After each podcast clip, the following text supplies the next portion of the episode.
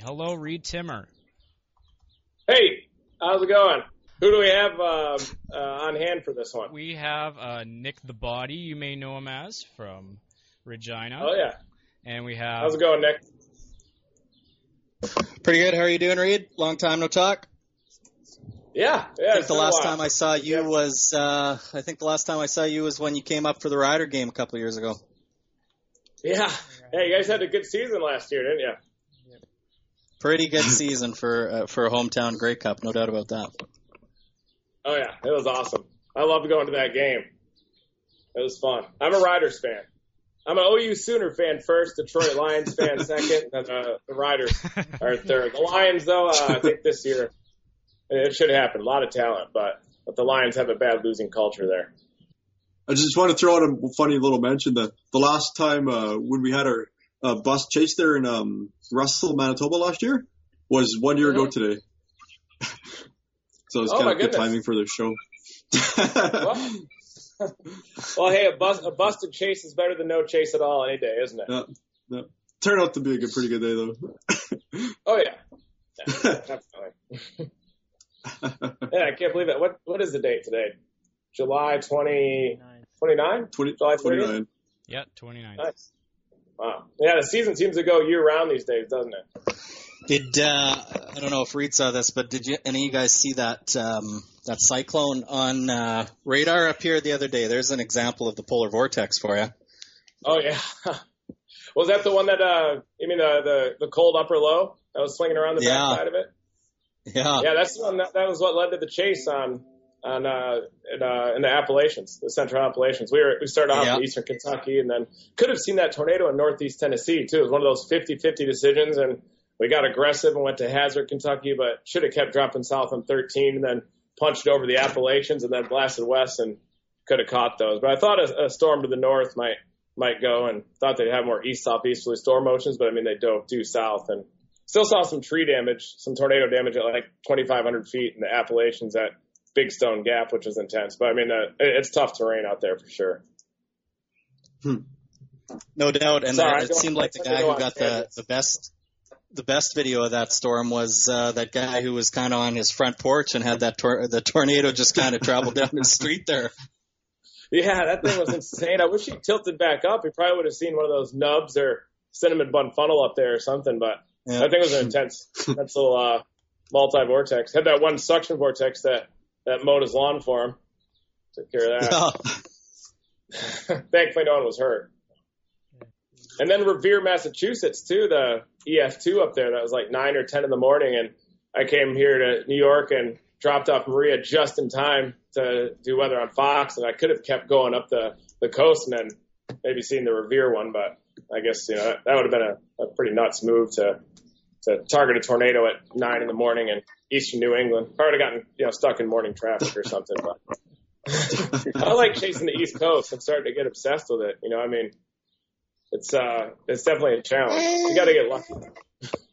so you guys are definitely uh, killing it. I was uh, checking out your website more. I, I've checked out a few times actually over the years, and see you guys are doing a web series and everything too, which is awesome. Yeah, we're working and, uh, slowly but surely. You guys are killing it this mm-hmm. season's been really slow, so it's been bad for content. But I mean, we do what we can up here. Oh yeah, and you can always chase a hurricane or something in the fall, or exactly you know, some, maybe some, some low lobe will wrap around the polar vortex and maybe get some cold core action. Nine months of snow. it's gonna be a long winter, isn't it? yeah, it feels like we just got out of winter. It's gonna be um, a spring. subtropical jet with El Nino, with uh, and maybe we'll get some storm systems in a subtropical jet and have some chases near the Gulf Coast again. Just back in 2012, I chased on Christmas Day in Mobile, Alabama. Santa Claus wasn't coming to my house. yeah, he wasn't going to hit any houses down there. He would have got blown right into the right back to the North Pole, right back up here. Yeah. Definitely. Yeah, I missed the last two Christmases, I think, because the storm chases are right around that. I think it's been an active subtropical jet, but I'm going to go see the fam this year. So I wanted to ask you, Reed, a little bit of what the evolution has been like for you guys, going from working on Storm Chasers on Discovery to producing your own show, Tornado Chasers, which I'm a huge fan of, uh, by the way. Um, how has that been? What has been the biggest change for you doing the, the whole self-produced thing? Well, there's a bigger change before Storm Chasers to Storm Chasers for sure. I mean, I was kind of used to a pretty sheltered grad school lifestyle. I had, you know, didn't get out too much, and then suddenly, when you know the reality show, uh, you know, kind of spear hits you like a train, it can be it can be pretty intense. But um, you know, it happened really fast. It seemed just like yesterday. It was 2008, and seems like just yesterday too that we deployed the Dominator in the field for the first time, and it was a lot of fun though working with Discovery and get a lot of really good friends and everything too, like the camera guys, everybody in the car. Awesome. You lose some friends too. I think sometimes reality television can, can change a lot of people, but, um, and then afterward, it, it, it, the, the change I think definitely is that you didn't see the same friends that you saw for like, like four years in production. You know, our camera guy, Chris Whiteneck was out there, but, uh, and it was awesome to have him. Uh, but the, the, the other people, it was kind of, kind of sad not to chase those guys, but, um, you know, it, the, the change wasn't wasn't too much. That the production was run uh, similarly. It wasn't on such a, a huge scale. We had to do it a lot cheaper, and um, you know, it was, it was done you know, more intimate, I think, too, and it felt a lot more natural. Uh, it was more just us kind of do, doing our thing and getting documented. Whereas in Storm Chasers, it, it started off that way, and then you know got a little bit more complicated with time. Um, but uh, yeah, for, for Tornado Chasers, it was a lot of fun and it was a lot of work too. I mean, the, the Kickstarter thing was was nuts, and I was working on my dissertation like 20 hours a day, sometimes 24, sometimes 36 hours straight, and then doing that Kickstarter was intense. You know, the, the marathon ones and all that, and uh, I didn't even know my first, middle, and last name. I think by the end of it, but uh, it, it was definitely rewarding, and um, we're, we're hoping to, to do it again next year. If, unless, yeah, you never know what, what could happen uh, next year, but we're hoping to do Tornado Chasers again uh, in the I believe it was the first episode of uh, the second season from 2013 uh, was when you saw Dominator 3 for the first time. Can you put into words what your feelings were when that drove into your driveway for the first time? Um, the first thought was just, wow, you know, this thing is absolutely incredible. It's a lot bigger than the other Dominators, and uh, my second thought was I wish we had this thing in 2009 when my window blew out.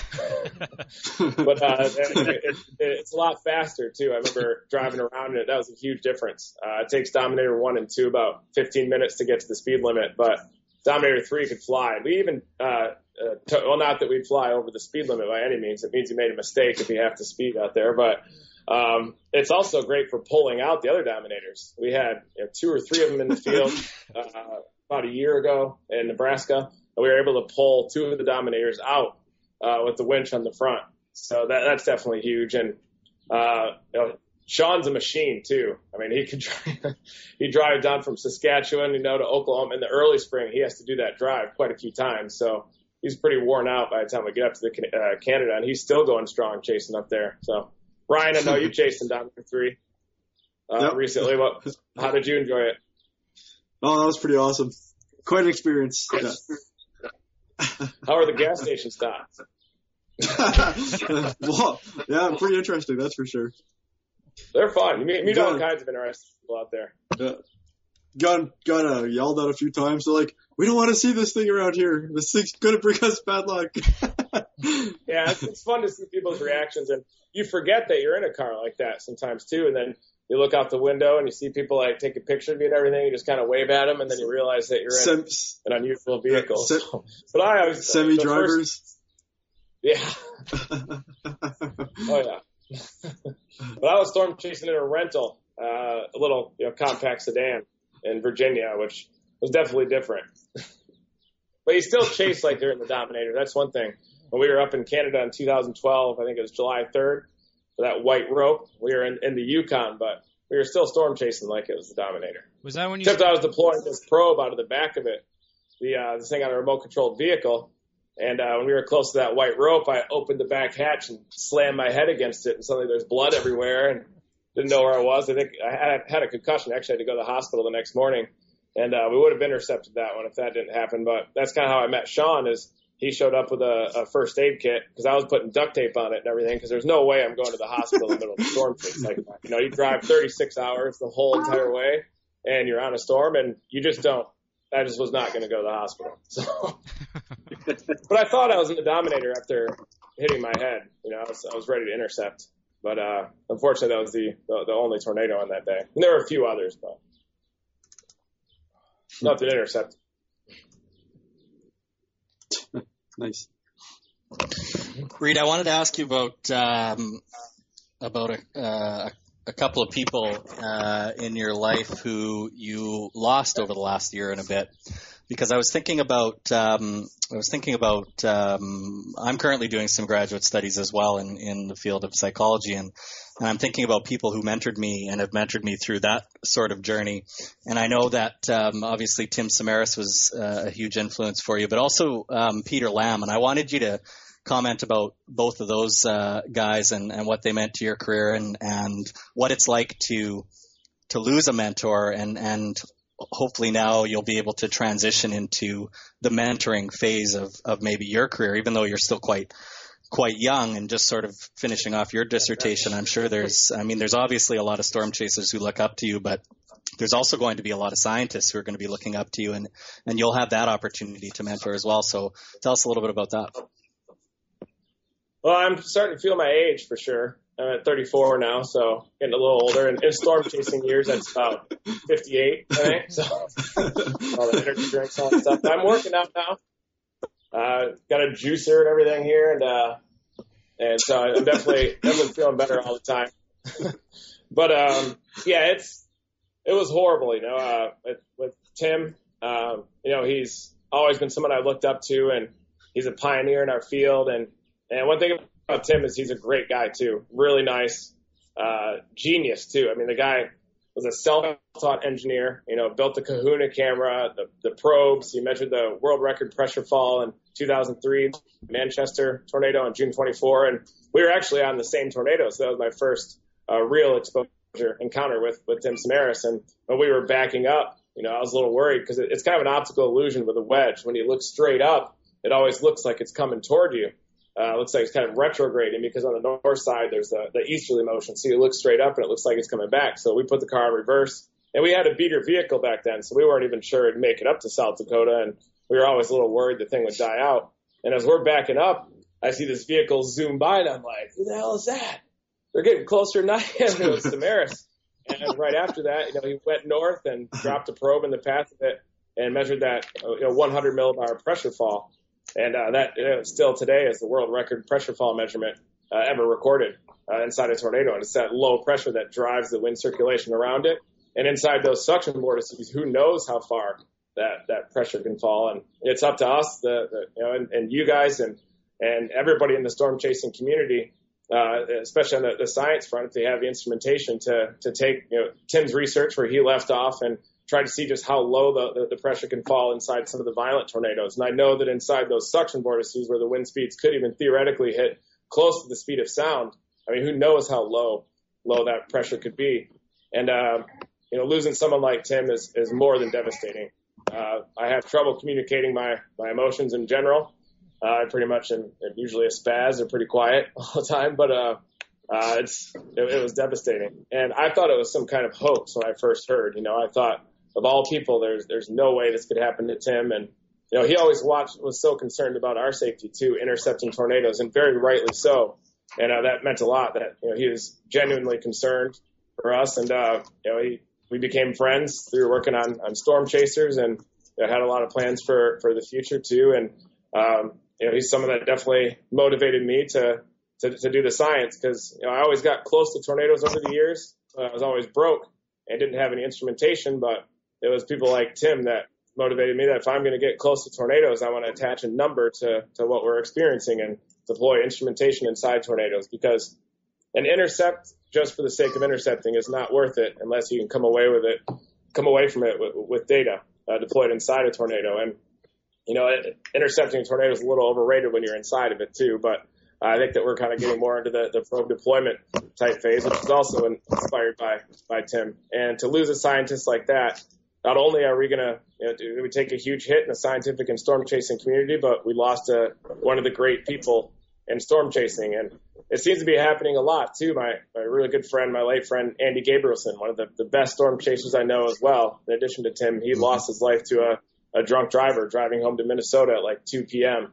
And, uh, you know, it's, it's really sad losing him. And, and before that, there was Eric Nguyen and, and Matt Hughes. And, uh, you know, it's just, it, it's really sad to lose such great people in, in the storm chasing community. And, you know, it's, it's sad that it, it has to happen to anybody and especially the, the great people. And, uh, with Tim, we, we saw him you know, two days, two or three days before, uh, the El Reno day and we were talking about the storm and you could see the passion in his eyes. He was still fired up about what was happening. And, uh, then we, uh, intercepted the, the tornado in nor- northern Kansas there on May 27 and, um, yeah, I, I wish I could have that that meeting back again in hindsight and spend more time with with Tim and and Paul and and Carl Young. And Carl Young is one of the best guys you'd ever meet too. Just such a nice guy and so passionate.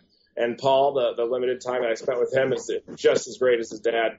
Uh, awesome guy, so passionate about what they do, and it was just just absolutely devastating, and uh, still is. And um, then this year I was actually chasing in Canada in July when I found out that my advisor, Dr. Lamb, uh, passed away. And it was so out of the blue. He was the healthiest guy. Worked out every day. So stubborn. It's so much grit. You know, I thought he'd be living until he was like 140 years old. And uh, he was like kind of like a father figure, I guess, grow, growing up. You know, I worked with him since 2003.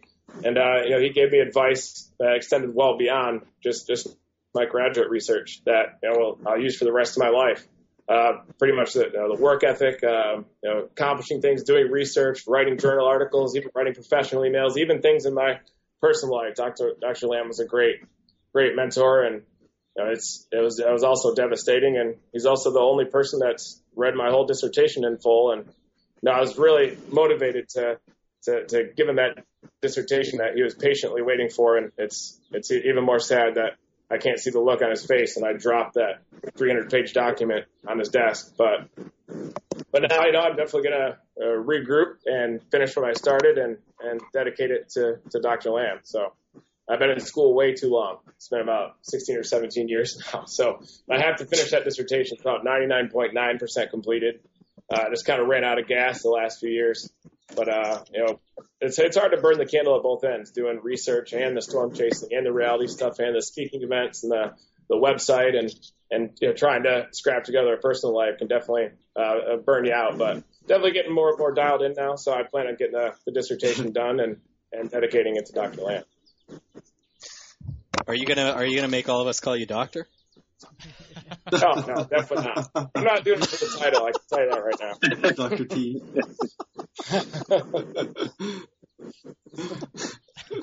call me Doc, Doc Weed Trimmer.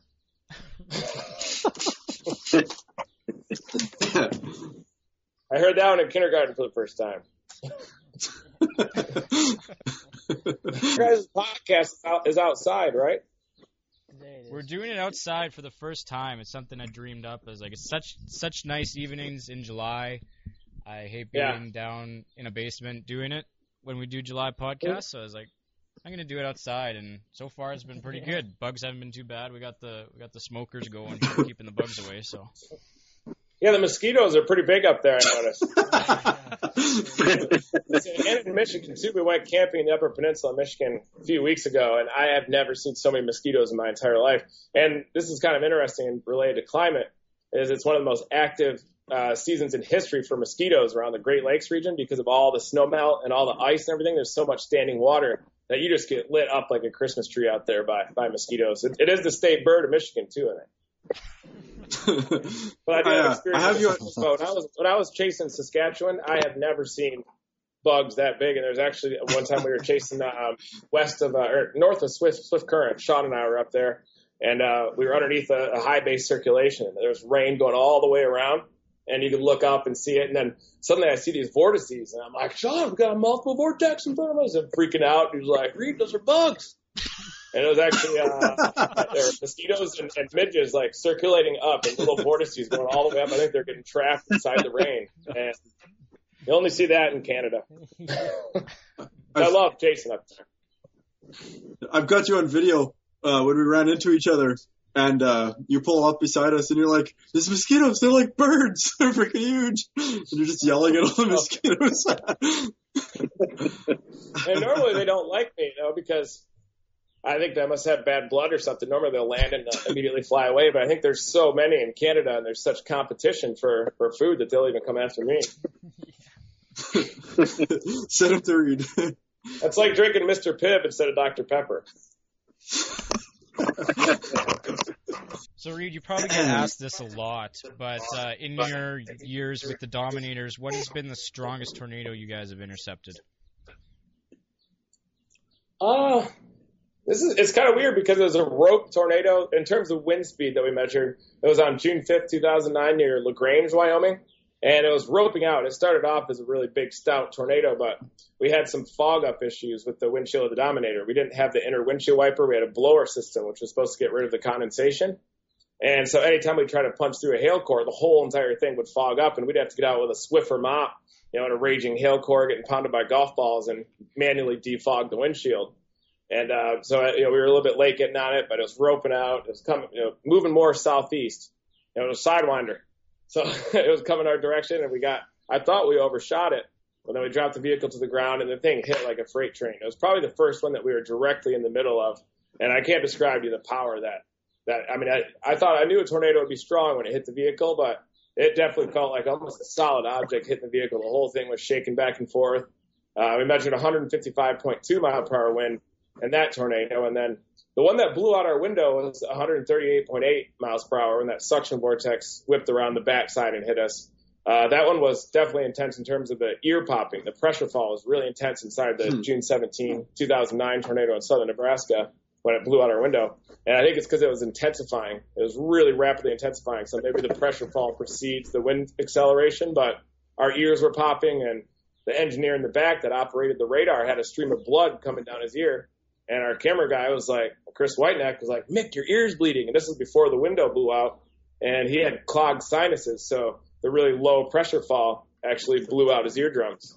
And he went to the doctor afterward, and they told him it was an injury that a lot of times they see with pilots when they fly at really high altitude or have hmm. drastic altitude changes. They'll they'll have that that same thing. And then probably one of the the strongest ones I think, but we didn't get a horizontal wind measurement because our anemometer was was ripped off by a barn that exploded just to our left, so we didn't get the horizontal wind measurement.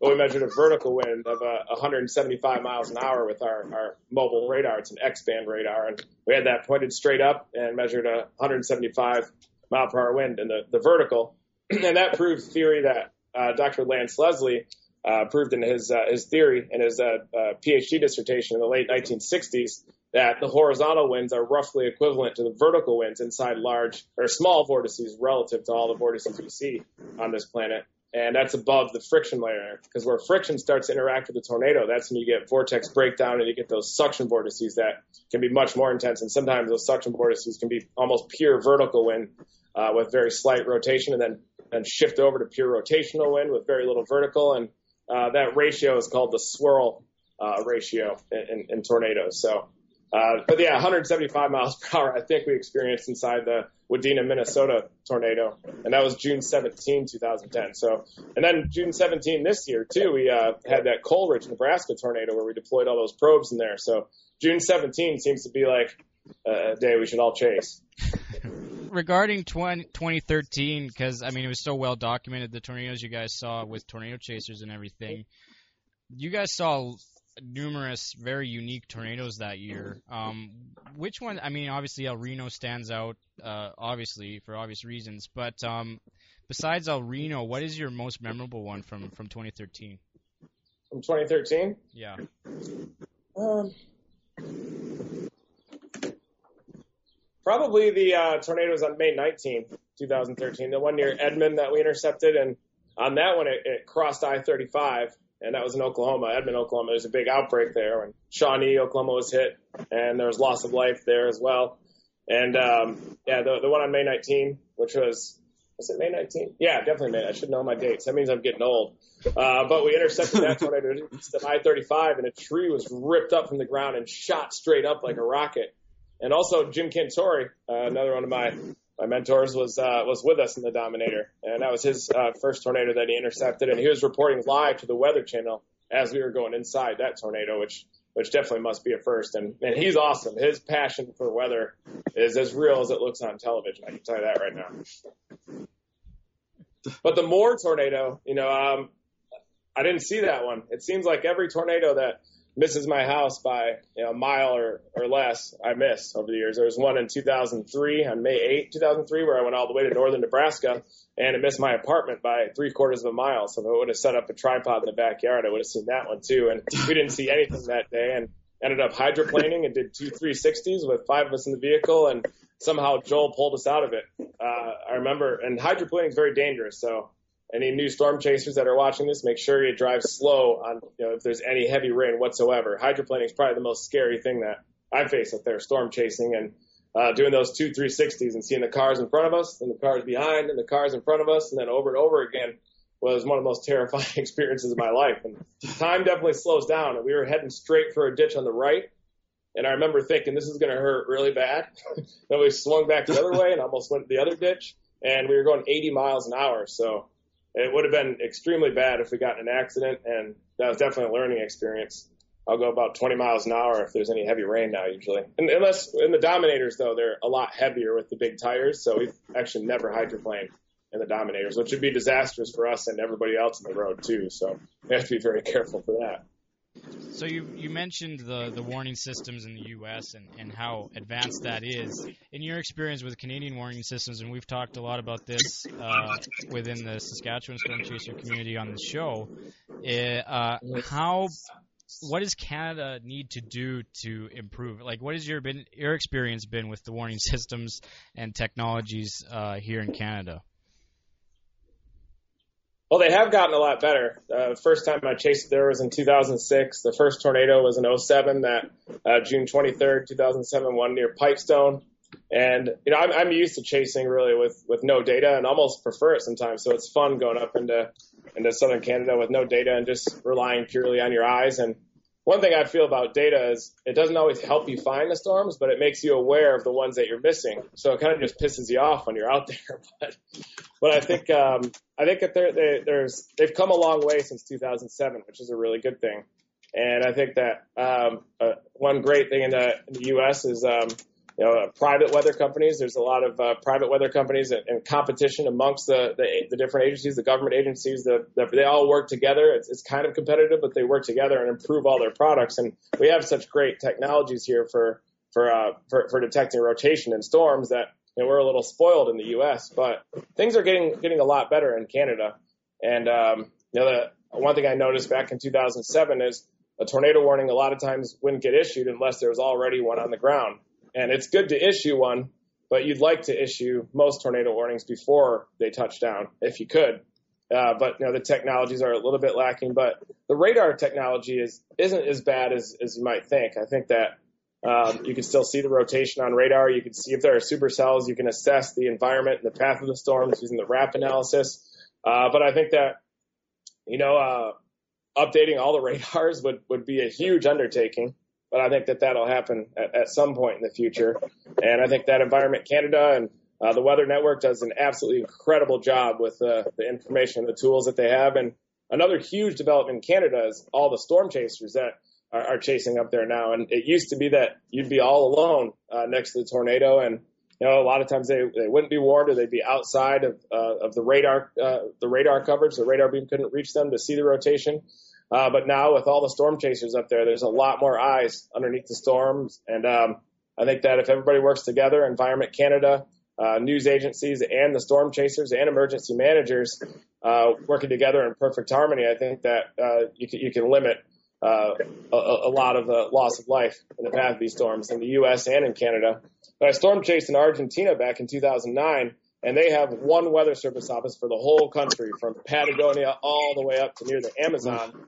And that's a big time struggle up there. And, radar data is just absolutely lacking. So uh, the U.S. and Canada are leaps and bounds ahead uh, of a lot of places in, in, the rest of the world. And ideally, uh, places like Argentina, uh, South Africa, Bangladesh, uh, North, Northeast India, uh, China, all those places. It'd be great to see um, WSR 88D type radars across across the world, or even higher resolution than that. That'd be awesome. I think there was uh, something earlier this year that you had talked about uh, building something to deploy sort of ground-based probes out of Dominator 3. I think that might be what Jesse's referring to. Oh, okay. Yeah, we, we would like to get that in. That was actually Tim Samaras' idea in talking with Kevin. They were brainstorming one time and we were going to build an automatic probe deployment trace. And we're going down the road, we can leave an array of ground-based probes in the path of it. And right now we're still manually deploying. Uh, we have our air cannon system on the back of Dominator 2 that can launch a bunch of them, and uh, we also we have a, a hand-built air cannon that will put through the, a hole in the back window, and you can aim it that way, and then shoot the parachute probes inside. And then we have one ground-based probe that we'll you know pick out of the back and set it on the ground right now. And then we also have these Zorbs, which was an idea from uh, a storm chaser on our team, Bill Beach, uh, we came up with over the winter. They're these transparent spheres uh, they're built for humans actually. So humans will get in these Zorbs and you know, they can roll around and stuff in there. And we saw that and said, why don't we make a smaller version and put an instrument pack in there with a camera? And those actually worked on the Coleridge, Nebraska day, the day after the twin tornadoes, uh, which I think was, it was one of the strongest tornadoes I've ever seen for sure. On that day, there was about 7,000 cape, all kinds of shear, and just a beast of a tornado. It's a good thing that it wasn't in a populated area and uh, you know th- those probes work so far. But we really want to get the automatic probe deployment trade going, if not next year, the year after. But uh, we have a, a, limited science budget these days, so we'll, we'll, need to figure out something. Maybe do a Kickstarter or get a grant, or who knows, maybe uh, another reality show will, will, will come our way, which was huge with Discovery. We had a good science budget, so they definitely supported our our research really well, which is the best thing about about having a reality show and uh, makes it worth it, honestly. So, uh, looking ahead uh, to the fall season here and, and going into to next year, um, besides uh, tornado chasers and stuff, potentially doing another Kickstarter, any other big projects or plans uh, on your mind going into 2015? Oh yeah, yeah, definitely. Uh, there's some in the works too, and uh, we'll be, you know, we don't like to announce the, the projects until they're coming to fruition because, you know, it's, just kind of weird to say like coming soon, and then it doesn't come, and you're like coming soon, big news. You know, so we, we probably want to wait till we unroll stuff. We're always working on stuff. Uh, Seth Deckard, our programmer, uh, he's a machine. He's the one that that engineered the whole live streaming platform, and he's always working on new stuff that will be unrolling. Um, he'd probably be pissed off if I if I talked about him in too much detail, but uh, as programmers, they don't like to don't like to launch. You know, say what the idea is at the end. You know, and they when they have to do all the coding and programming, and it's easy for us just to say coming soon this thing, and Seth has yeah. to do all the work. But um, and then Ken Cole uh, is our uh, production manager and a jack of all trades. He has a meteorology degree too. I think he graduated number one in our class. He was in my class back then in meteorology, but was interested in film. So we went to film school at OU for grad school, and uh, you know he'll be involved in whatever production project we have, whether it be tornado chasers or uh, on television.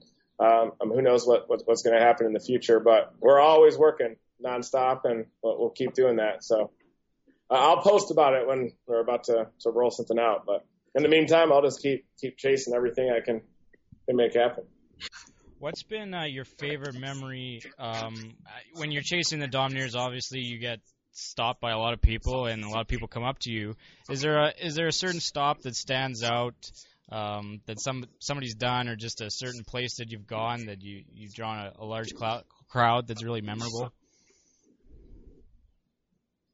Um, yeah, there's they're always about, that's the cool thing about the Dominators. It brings in so many interesting characters. So you'll meet all kinds of interesting people, and every gas station stop is fun. You never know who you're going to meet. Um, there's so many. I, I think that my favorite stops are just the ones on the side of the road when you see your storm chasing friends. You you don't see them throughout the year. You know, we don't, as you guys know, we don't really have normal lives, so it's fun to, to see friends on the on the side of the road, and especially those that you haven't haven't seen in a while, and talk about the storms and storm chasing in general. And you know, it's it's it's always fun to fun to, to see people out there, but trying to think of the most memorable one, most memorable stop. I remember, oh, there was one in uh, in Canada, we were running out of gas and we were live streaming back in 2012. The gas stations are a little further apart up there, and I think someone was watching our live stream and saw that we were running low. And just as we were petering out with gas, we saw someone standing on the side of the road with a gas tank. And so we pulled over and they filled us up and, and saved our chase. We were able to catch back up with the storm, and that was amazing. You know, people in Canada are so supportive of us as storm chasers, and uh, you know, I, I'd be ha- I'd be positive too if I had uh, you know poutine uh, as, as a regular part of my diet. Love that stuff. Wow. I got to figure out how to make it. I, I guess the cheese, it's probably pretty easy to make with the gravy and the, the cheese curds. I just don't know where to purchase curds. I guess you get it at, at Walmart. I don't, I don't think the curds are just a necessity. Curds. It's just cheese in general. But Sorry, what was that? I don't think it's really. I don't think the cheese curds are really a necessity. As long as you have some form of cheese, it's a poutine.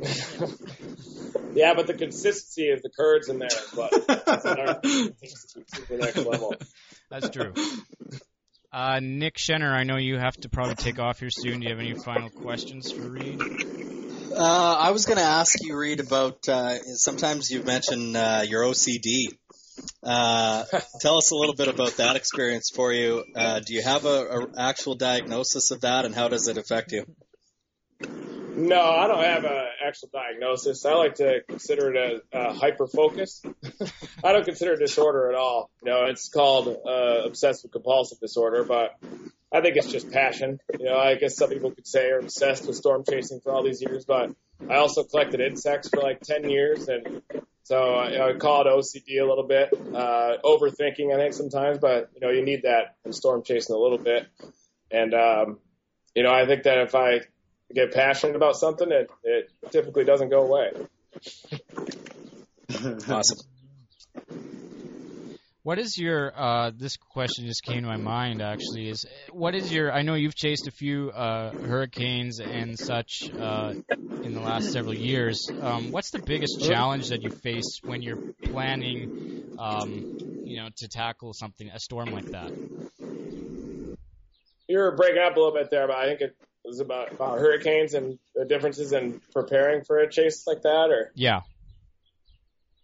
I love chasing hurricanes. You know, sometimes if you, know, chase like a cat one or something, it's just like a lot of horizontal rain. And honestly, you could probably just stand in a squall line. and It'd be about the same. But, um, you know, I chased, uh, the first one I chased was back in 19, uh, or 1999, I think it was. It was, uh, Hurricane Floyd in eastern North Carolina. And back then we didn't have cell phones and I wasn't old enough to rent a car. I found out when I got to Charlotte, North Carolina. So we had to take a taxi out to Wilmington and I saw this guy that was checking into a hotel there. His name was Ernest, a really nice guy, and he uh, his uh, uh, mobile home was under a mandatory evacuation. It was out near the Cape Fear, and he was like, "Hey, you can watch over our, our our home, you know, near the coast if you want." Because I asked him if we could stay there, you know, and document it. So he drove us all the way out there, and we had to ride that out in a mobile home, which was pretty intense. Um, you know, the the windows blew out, the whole thing was shaking. There were floodwaters all the way around. Had no phone, no cable. It was pitch black, and that was definitely uh, a safety violation. That was a mistake on our part. But uh, chasing hurricanes is is definitely it, it, it's fun, but it, it can be scary too and a little overwhelming. Uh, especially if you're in a parking garage for like three days surrounded by floodwaters and you know you, you encounter all kinds of crazy things when you're chasing hurricanes like in that parking garage there were wild boars there were spiders, snakes, all kinds of animals were you know, had the same idea as us to seek shelter in the overpass and ride out the storm. So there's all kinds of uh, potential dangers out there, like you get attacked by a wild boar and stuff like that, which would be bad. Have to pull a, a Bear Grylls maneuver on it. But um, but yeah, you have to kind of uh, Justin White too, who we storm chased with, is like a survival expert. So he was heating up uh, you know cans of, uh, of non-perishables uh, with, with magnesium and alcohol or something, baby wipes, and just like built a fire out there and stuff. And so you kind of have to use a little bit of survival stuff and, and uh, use some Boy Scout skills, I guess, beyond tying knots, which is fun, and, uh, and make it a snow cave almost like we did in Superstorm Sandy, which I guess is a Frankenstorm. It wasn't really a hurricane; it was kind of a blizzard, but same kind of deal. You're definitely immersed in the conditions for a long time, and the last thing a storm chaser ever wants to do is become a victim of a storm and exhaust uh, resources out there. You just want to go out there and, and help out and document the storm and provide reports. And uh, you never want to be the person that has to get rescued. And honestly, if I ever got in trouble, I, I probably wouldn't call anyone. I would just try to get myself out of it myself. And I couldn't, then and, and so be it because I'll never take uh, resources away from the people that, that, that, that truly need them. But uh, we saw carjackings one time in Hurricane Rita in uh, 2005, like right in front of us, and there's really nothing you can do to stop it or you're going to get shot. Uh, but you know, a lot of times the only people that are in the, the path of a hurricane are storm chasers, uh, criminals, uh, police officers, and an interesting group of people that, that stay behind for hurricanes. So you don't only have to deal with the storm, but there's also a, a human element involved there. And Hurricane Katrina, that, that devastating storm uh, down there, was an in- interesting experience. It involved a high-speed chase of the, a rusty dump truck. I'll get in and I can uh, talk about that in another podcast if you want, but may not want to cover that right now. it wasn't our fault; it was a misunderstanding. Uh, but I had to ride that one out in a, a jail cell uh, until the eye came, and they thought we were looters because we were in a regular Honda Accord, and this rusty dump truck that was following us was actually the chief of police in Slidell, Louisiana. and so he was almost running us off the road. And I thought this was some lunatic, you know, that was trying to steal all our camera equipment. So of course we're going to run away from a unmarked rusty dump truck. And uh, we see police officers coming in the distance, so we're flashing our lights to let them know that there's this freak in a rusty dump truck chasing us. And they come up and do this sideways slide. They all hop out. There's six guns surrounding me, you know, all around the car. I was with Simon Brewer. Uh, he was on the Weather Channel for a while. We used to chase hurricanes a lot together, and I just put my hands up, you know, and I'm like, I'm a storm chaser, and there's a gun like this far away from me. They pull me out of the vehicle, and I look behind, and the, the rusty dump truck is parked right there. And this big chief of police gets out. His face is bright red, you know, and starts just roughing me up, slamming me against the side of the car. I look over at Simon, and he's just laughing at me. I guess he couldn't help it. and uh, he's like, "I want DNA tests on these guys. Don't let them out till I get back." And they bring us to the jail cell, put it, and all the inmates were out of their cells helping out, you know, for the, when the hurricane came. So Simon and I were the only people in this little three foot by three foot cell. They wouldn't even acknowledge me. I was trying to communicate with them let them know I'm a storm chaser, but they wouldn't even make eye contact. It was like I was being treated like an animal. And uh, it took like two hours until the chief finally got back. And then they let us out, and then we're all friends. Like there was like night and day. The second he got back, and they let us out, and like we told them all about the meteorology of the storm, and it was like they were happy to have storm chasers there. And but by that time, the floodwaters were too high, so we couldn't drive our Honda Accord out, and the floodwaters kept rising and rising, and I had to wade out in those floodwaters and you know carry our chainsaws and all our equipment out of the car and I looked down and saw this clump of fire ants that was swarming and everything. And if you bump into one of those, it'll cover your body and just absolutely light you up, which would be horrible. And, uh, so we got all our uh, all our survival equipment, the food and water that we needed in a bag, and had to leave a lot of stuff behind and just watch their car basically get submerged and start floating. And there, we almost had to. We, then we got to the second floor balcony and we're standing there watching the floodwaters continue to rise. And by this time, all the police that uh, they're our friends at this point. Uh, we were riding it out together, and uh, then we almost had to go up to the the roof when it kept getting uh, the water kept rising rising. And it was after the storm had passed, the water sloshed back from Lake Pontchartrain.